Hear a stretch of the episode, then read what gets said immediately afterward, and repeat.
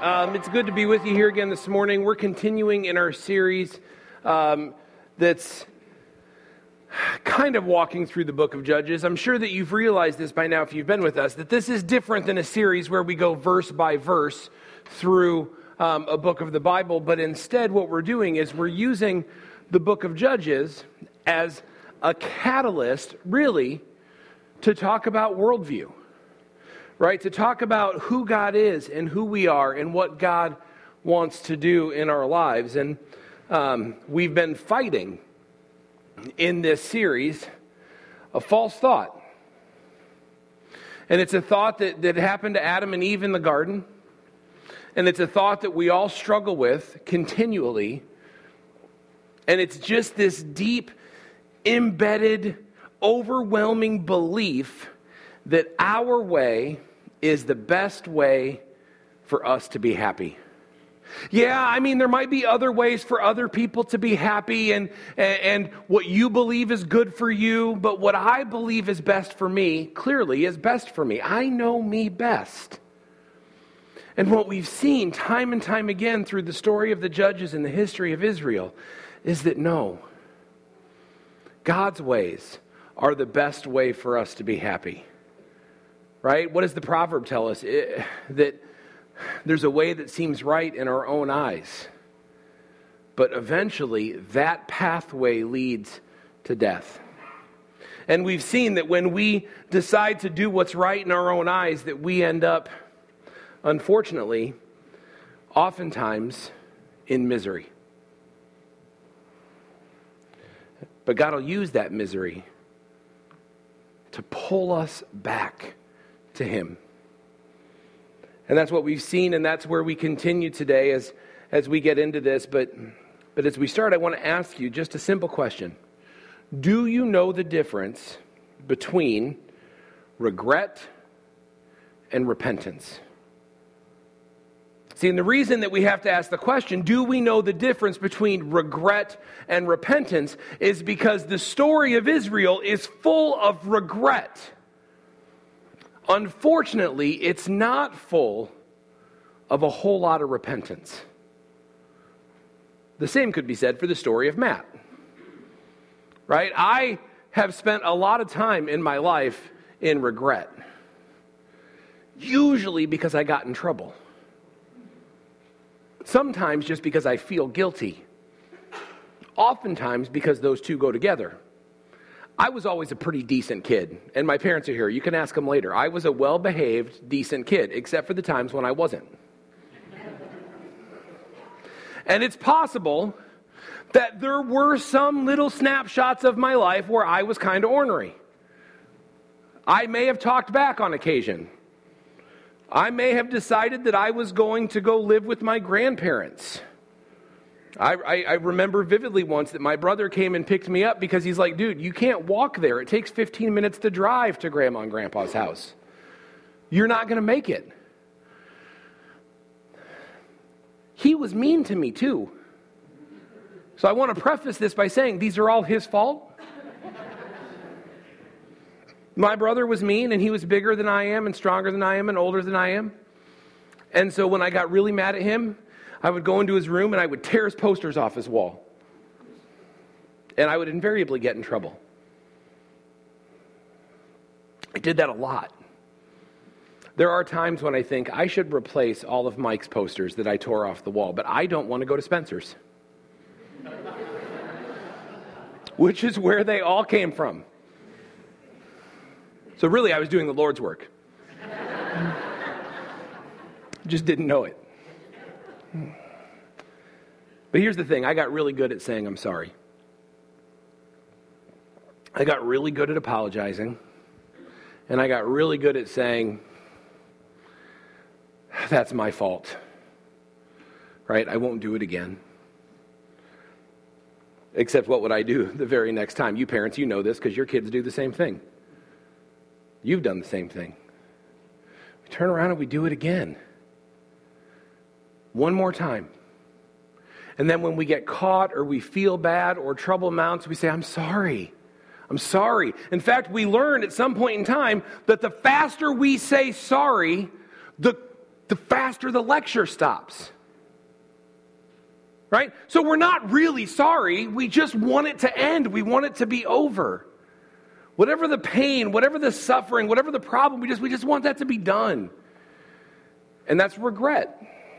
It's not repentance. See, here's the problem with regret regret without repentance leads to a cycle of sin. This is what Israel finds itself in in the Judges. It's what many of you find yourself in um, earlier in your life. And, and frankly, if we're being really honest, it's what many of you find yourself in right now in a cycle of sin. And you could be any number of places in that cycle. You might be in the middle of your sin thinking, I know the best way for me to be happy. Right? This isn't anybody's business but mine.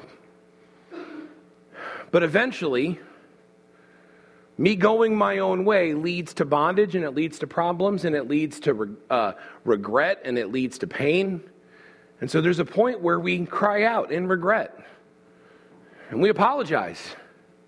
But we don't apologize because we're upset about our sin and about our problem. We apologize because we're upset of the consequence that we're in.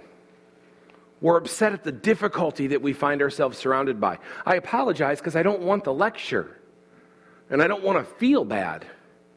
Not because I want to change my behavior, not because I affronted a holy God Sin, regret, apology. Sin, regret, apology. It's a cycle that we find ourselves in. It's exactly where Israel was time and time again. But the difference between regret and repentance is this repentance when I truly repent of my sin, not just regret my sin, but when I truly repent of my sin, here's where I find myself. I find myself in a position where I hate my sin. Not I hate my trouble, but I hate my sin because I see my sin for what it is. My sin is an attack on a holy God that loves me and when I can be there. When I can get to that place, that's where this beautiful thing called gospel transformation happens. Where I start to be different. Not because I'm strong enough to willpower my way through it, but because the God of the universe, through Jesus Christ, starts to change me and make me different. And the goal of any Christian ought to be gospel transformation, where we are different than we used to be, not because we want to stay out of trouble, not because we want to avoid hell, but because we hate with every fiber of our being our sin that separates us from God. We're going to see how this plays out in Judges 6. Go ahead and open up your Bibles if you've got them. If not, you'll see some of it on the screen, but not all of it. And in Judges 6, you're going to see 6 verse 1. It's the same thing we've read time and time again already in this cycle of sin that comes from regret but not repentance. And what happens is, one more time, we're going to find ourselves in the exact same spot. 6 uh, 1 tells us the Israelites did evil in the eyes of the Lord. You're like, Matt, we, we've read that like 12 times already. I know. Right? Because they keep doing the same thing over and over again, because they're stuck in this cycle, because they've never truly repented of their sin. They've just regretted the trouble that they found themselves in. And we'll have to wonder if this time is going to be any different. Right, let me read you the first six verses. The Israelites did evil in the eyes of the Lord. Uh, I'm sorry, did evil in the Lord's sight. So the Lord, hand, this is what happened. You, some of you picked up on that. You're like, he said something that wasn't on the screen. Here's why. This is the NIV. That's the NLT. I don't know why I did that. So I'm going to go ahead and say I'm sorry, and you're just going to have to decipher. I mean, it means the same thing. The words are just going to be different. Like, mental note, I'll fix it for next time. The Israelites did evil in the eyes of the Lord, and for seven years he gave them into the hands of the Midianites. Because the power of Midian was so oppressive, the Israelites prepared shelters for themselves in mountain clefts, caves, and strongholds. Whenever the Israelites planted their crops, the Midianites, Amalekites, and other eastern peoples invaded the country. They camped on the land and they ruined the crops all the way to Gaza and did not spare a living thing for Israel, neither sheep nor cattle nor donkeys. They came up with their livestock and their tents like swarms of locusts. It was impossible to count them or their camels. They invaded the land to ravage it. Midian so impoverished the Israelites that they cried out to the Lord for help. And so here we find ourselves in this, this same place that we've been before, that because they've done evil in the eyes of the Lord. And we know this by now. When they do evil in the eyes of the Lord, it's because they've started to compromise God's ways and slowly started to work in the worship of these other false gods, specifically Baal and Asherah. Right? They, they've stopped giving God their best and they've started to compromise a little bit. And we know why this happens. We've talked about this. Because when things are going well, wholehearted obedience to God feels like overkill. That's just the way it is. When things are going really well, wholehearted obedience to God feels like overkill. It feels, it feels like it's too much right like like i'm giving him most of my time effort and energy so can i compromise just a little bit because if i give god everything that feels like it's too much and so i start to compromise a little bit and i get a little bit complacent and then the next thing you know we find ourselves in this place where full on now again the worship of baal and asherah so what does god do God says that's who you wanted? Fine. You can have them. And so what happens is eventually, when the Midianites come against Israel, they used to be strong enough to resist. Well, why did they used to be strong enough to resist the Midianites? Because God fought for them. But when they stopped following God, God stops fighting for them. And so now they can't stand against the Midianites. And the Midianites are so powerful that they've decided to completely impoverish Israel. That means whenever Israel plants food, right? Midianites are like, well, you know what? Let's go get theirs. Did you ever see the movie Antz? It's a terrible movie. Or it was great, depending on who you are. My kids loved it. So the Midianites in this, uh, this terrible analogy, it's not even in my notes. It just, you're like, why are we talking about it? I don't know because I can't help myself. But they're like the grasshoppers that come and take all the food. Whatever. Watch it. Go home. I think Woody Allen is the voice of the main ant. It tells you what you need to know about the movie. Um, anyway, this is what this is like. Yeah, it's Woody Allen. See, it's going to bug me all day now. I think Sharon Stone might be the other ant. Doesn't matter. But the Midianites are cruel to the people. And so what do they do? They get to a breaking point, like they have every other generation up till now. They get to a breaking point where they finally cry out to God for help. But here's what I love look, look, at, look at verse 7. Look at why they cried out to the Lord. They cried out to the Lord because they had regret, not because they were ready to repent. They cried out to the Lord because they were sad about where they were. They cried out to the Lord not because they wanted to do whatever was in them to make them right with God, right? It's not like they had this burning desire in them that said, We have got to get right with God. This is the God of the universe. This is the creator and sustainer of all things. This is the lover of our souls. We have got to get right with God. We've got to do that. Let's cry out to Him and get right. No, no, no, no. Here's what they did they cried out and said, God, here we are again. Midian is bothering us. Could we please have another miracle? See, they're crying out of regret, not out of repentance. And a lot of you have been in that position before. A lot of you have found yourself in the position where when you are crying out to God, you're not necessarily saying, God, I've sinned against you, and I want to be right with you in my heart. what you're really saying is, God, I have jacked up my life so bad, I need a miracle to fix it. Now, the good thing about God is that He's always there. He's always ready to intervene on your behalf. But you have to understand the problem, what happens when we start treating God like He's our buddy at the police station. See, this is what happens. We start treating God like He's our buddy at the police station who can fix a ticket for us. Like, God, I got myself into this bind again. Can you fix it for me? Can you help it go away? Instead of deep down in our heart and our soul saying, God, I'm here again, and I hate that I'm here. I hate that I'm here because it's not who I want to be.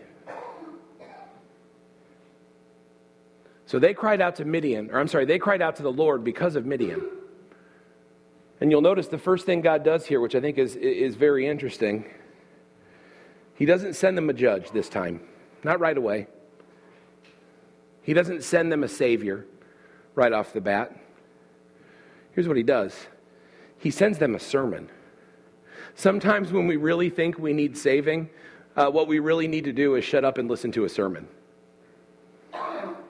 right? Because if, if, if they really understood why they were where they were, they wouldn't be there in the first place. So God doesn't send a judge, not yet. What's he do? First, he sends a prophet. The Lord sent a prophet to the Israelites because he needs them to stop. They regret where they are, not what they've done. And he needs to remind them of what's going on. And so he said, This is what the prophet says this is what the Lord, the God of Israel, says I brought you up out of slavery in Egypt. I rescued you from the Egyptians and from all who oppressed you. I drove out your enemies. I gave you their land. I told you, I am the Lord your God who must not worship the gods of the Amorites in whose land you now live. But you have not listened to me.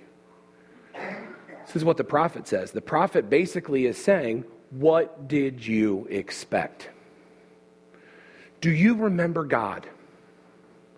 Do you remember the God who brought you out of Egypt? You remember that God? You remember when you were crying because Pharaoh was drowning your babies in the Nile River.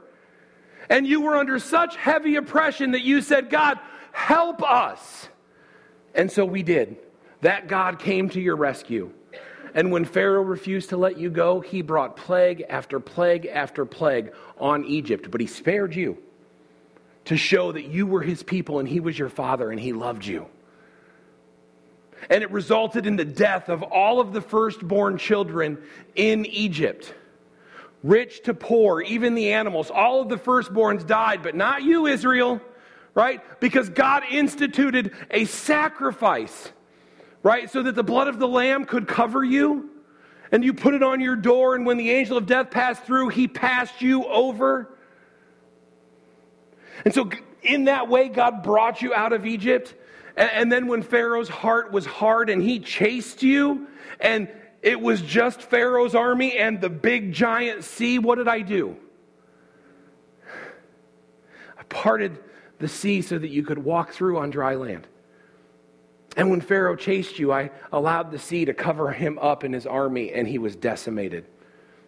And in that way, you were victorious. And I led you in the wilderness, and I gave you the law to govern. And I poured myself out for you, and I showed you my presence. I led you by a pillar of fire at night and, and, and a pillar of smoke during the day. My glory, the Shekinah glory of God, went before you. And when you were hungry, I had it rain manna. And when you were thirsty, I called water from a rock. And when people attacked you, I stopped the sun in the middle of the day and extended the day by hours. Why? So that you could have victory over your enemies. And when you came into the land, right? You stepped foot in the Jordan River and the waters backed up. And all you had to do to make the people melt in fear was walk around the powerful walled city of Jericho. The whole battle plan was walk around it and blow your trumpets. And I gave it to you. And we went into the land and we conquered the land. And you knew that my way was right because I am a powerful God that's with you. And then you got comfortable. And then you got complacent. And it seemed to you like following God with my whole heart was necessary when I was wandering in the desert. It was necessary when Egypt was chasing me. It was necessary when I needed to take the city of Jericho. But now that you're comfortable, you think it feels like overkill. And so you started to flirt with those other gods that seemed like more fun than me. And you gave yourself to them. I told you, I told you, this is what God's saying through the prophet. I told you not to worship those gods. I warned you, and you did it anyway. And you did it anyway, and now you found yourself right here in this same spot. See, here's the deal a lot of us cry out to God expecting deliverance because we know He loves us and we know He wants to provide for us. We just sing about, Come to the altar, your Father's arms are open wide, right? We read the story of the prodigal who's sitting in the pig pen, just starving to death, wishing he could eat pig slop because he's that desperate. And he remembers, Oh, I've sinned against my Father and I've sinned against God. I'm going to go home. Right? And, and the Father is waiting, watching, arms open. So we go through this whole thing and we think, okay, all we need to do is say sorry and, and, and God will bring us back again. But God needs you to look at your sin. I'm not sure why this is a thing, but did you ever have dogs when they were puppies that would go to the bathroom in the house? You with me? Did you ever have the philosophy, well, here's what we'll do we'll rub their noses in it? Yeah, okay, right? Because that'll teach them. It doesn't really teach them. All that does is get a dog with stuff on its nose running through your house. It was a bad idea, right? But this is a thought, right? It's like, listen, God isn't wanting to rub your nose in your sin.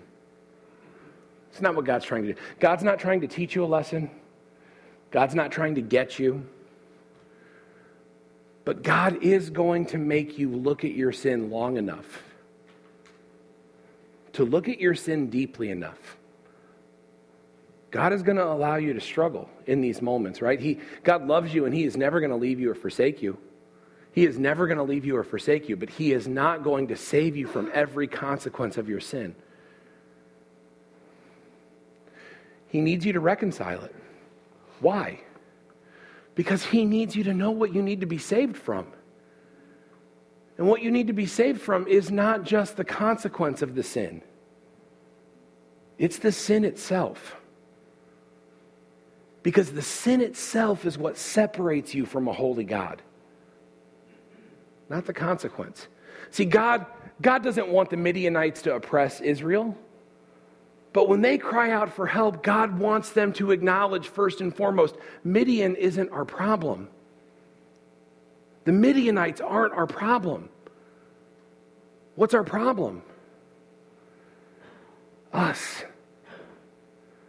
That when we had the chance to either go God's way or go our own way, one more time, we chose to go our own way.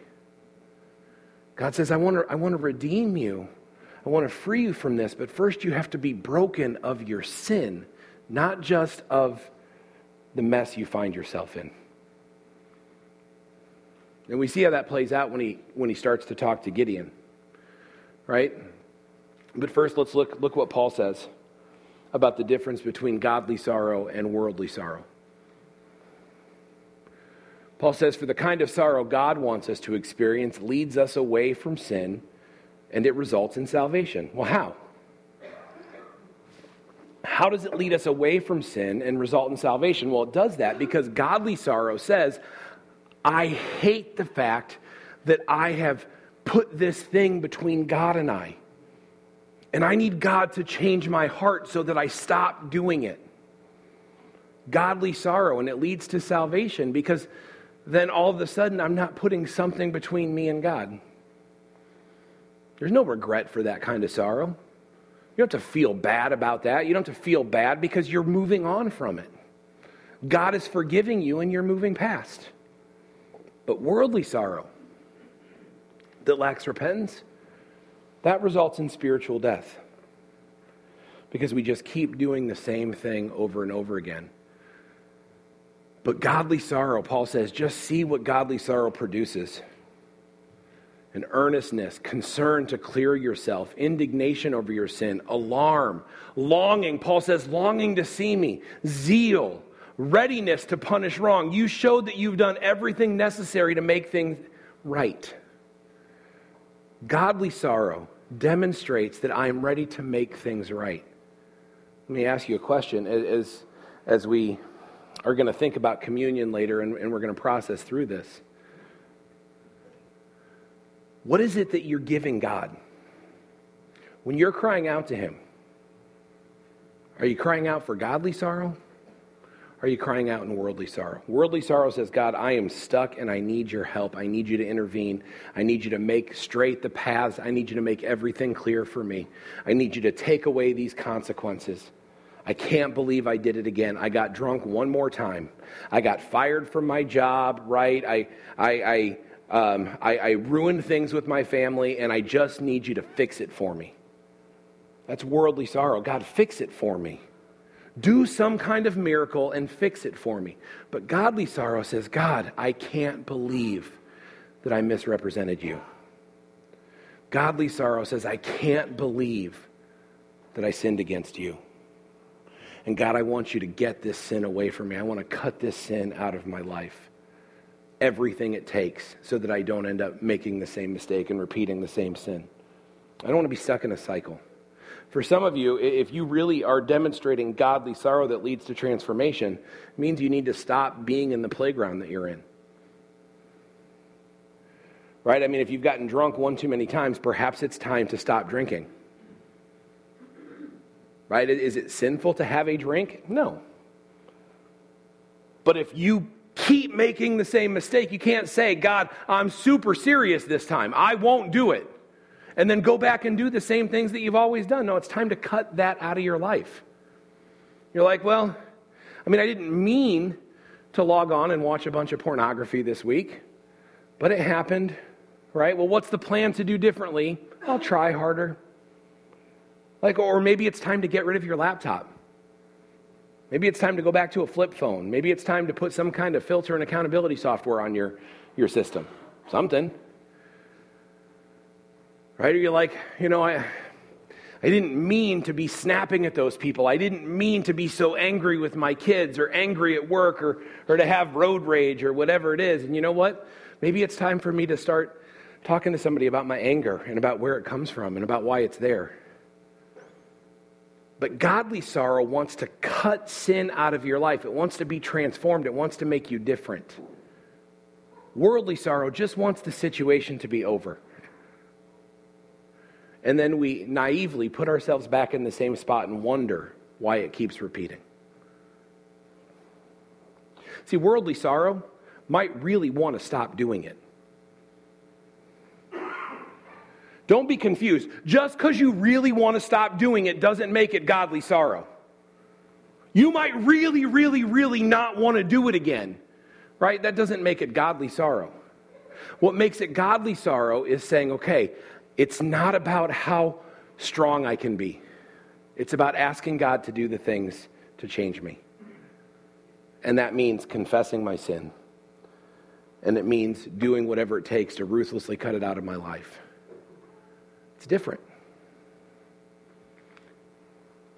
We go back to the Israelites, and God is going to intervene. He sends a prophet, and we don't know what the time frame is. We assume it's a decent chunk of time for the prophet to go through the land sharing the message.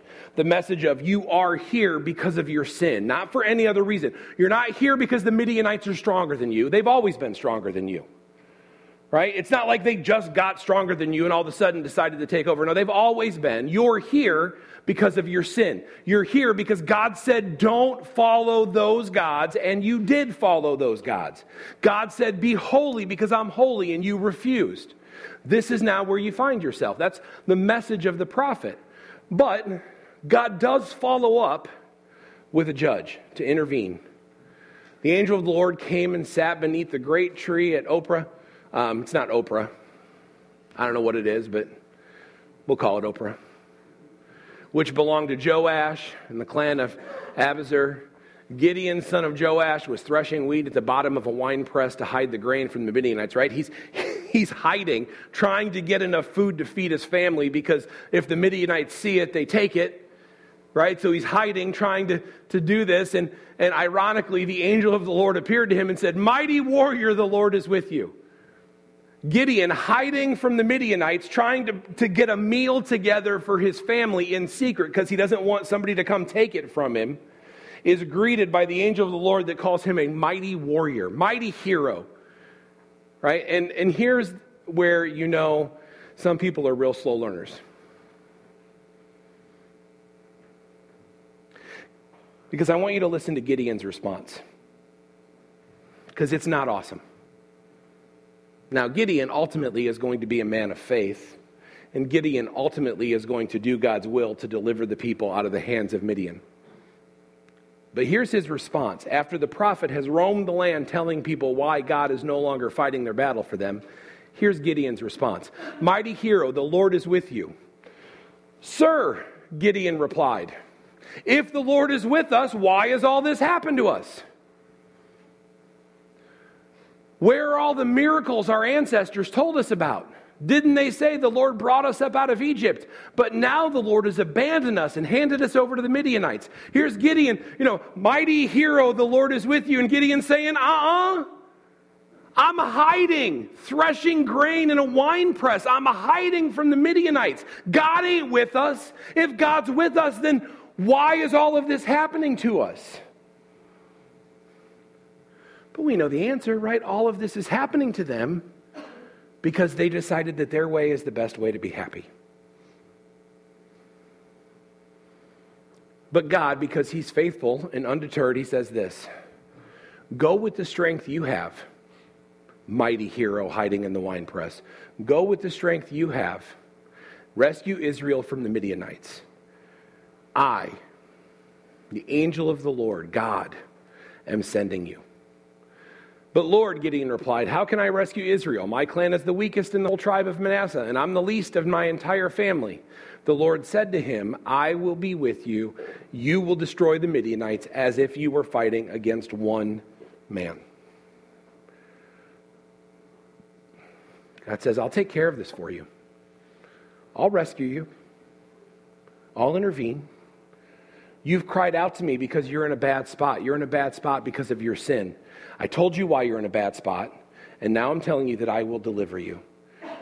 And then in verses 17 and on a little bit, Gideon says, Okay, if it's really you, God, um, stay here. I'm going to go create a fellowship offering meal, and I'm going to bring it.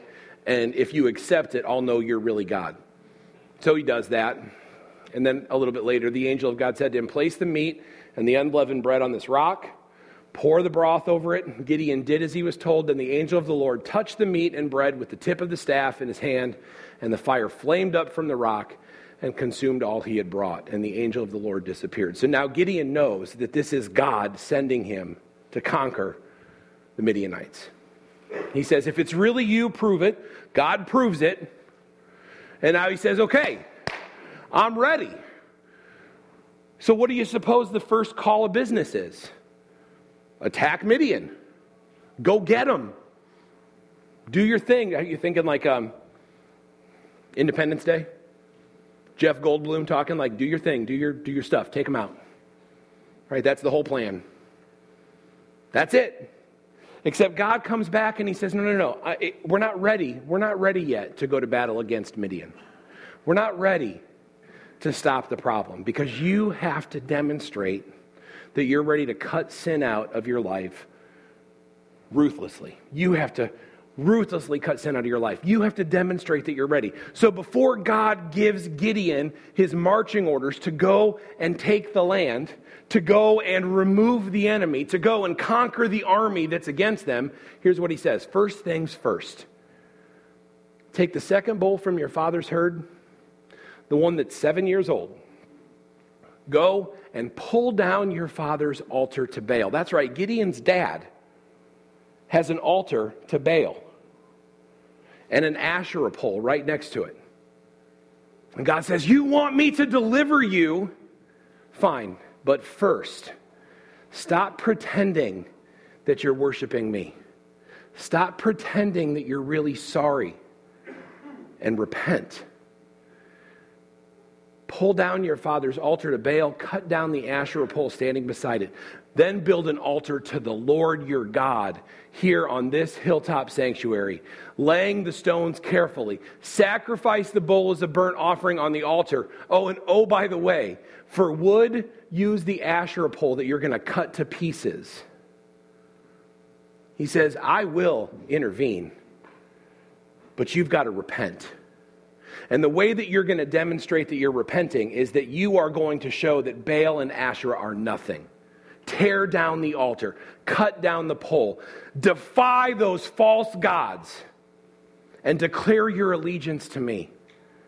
Then and only then does God give Gideon instructions to defeat the Midianite army. This is what it is. Okay? Now, the reason this matters is because we have to understand, we go back to the very beginning, there is a clear difference between repentance and regret. Right?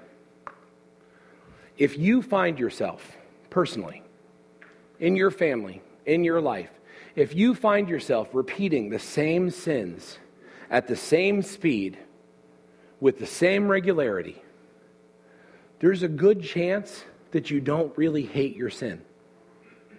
You just don't love the way you feel afterwards. This is akin to the college student or grown person who gets drunk every Friday night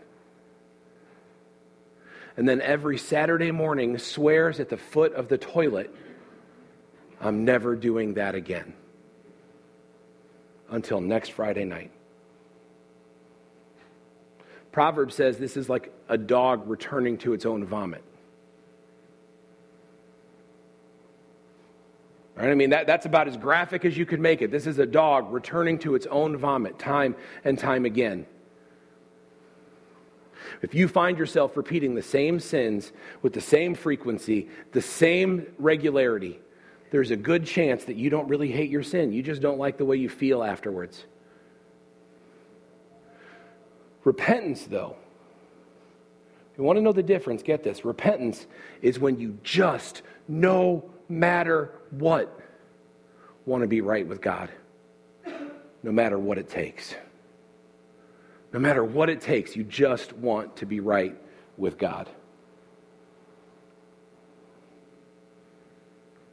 And so, here's a couple things to think about. Um, one, is the sin in your life much different from the sin that was in your life 5, 10, 15 years ago? If the answer is yes, that the sin in your life is different, and I don't mean you switched your style of booze, right? But if the sin in your life is tangibly different, then that tells me that you are being transformed by the gospel. But if your sin is relatively the same as it's always been in your Christian life, then I'm wondering if you're not repenting as much as you're just having worldly sorrow. Repentance just wants to be right with God no matter what it takes. Worldly sorrow just wants to feel better for a minute. And here's a question maybe to help you. If you knew that you could do whatever you wanted and get away with it, no consequences, would you do it? In other words, are you following God because you want to follow God? Are you following God because you don't want to get in trouble? And if you're only following God because you don't want to get in trouble, then that's it's an indicator that you've not really repented.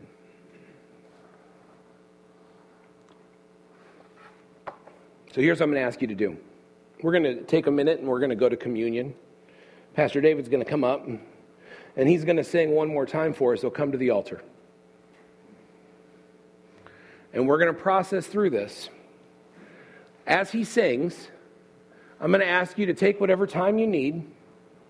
Take whatever time you need to legitimately decide if you're ready to repent. Repent has this idea of here is the direction I'm going, and now instead I want to go this way.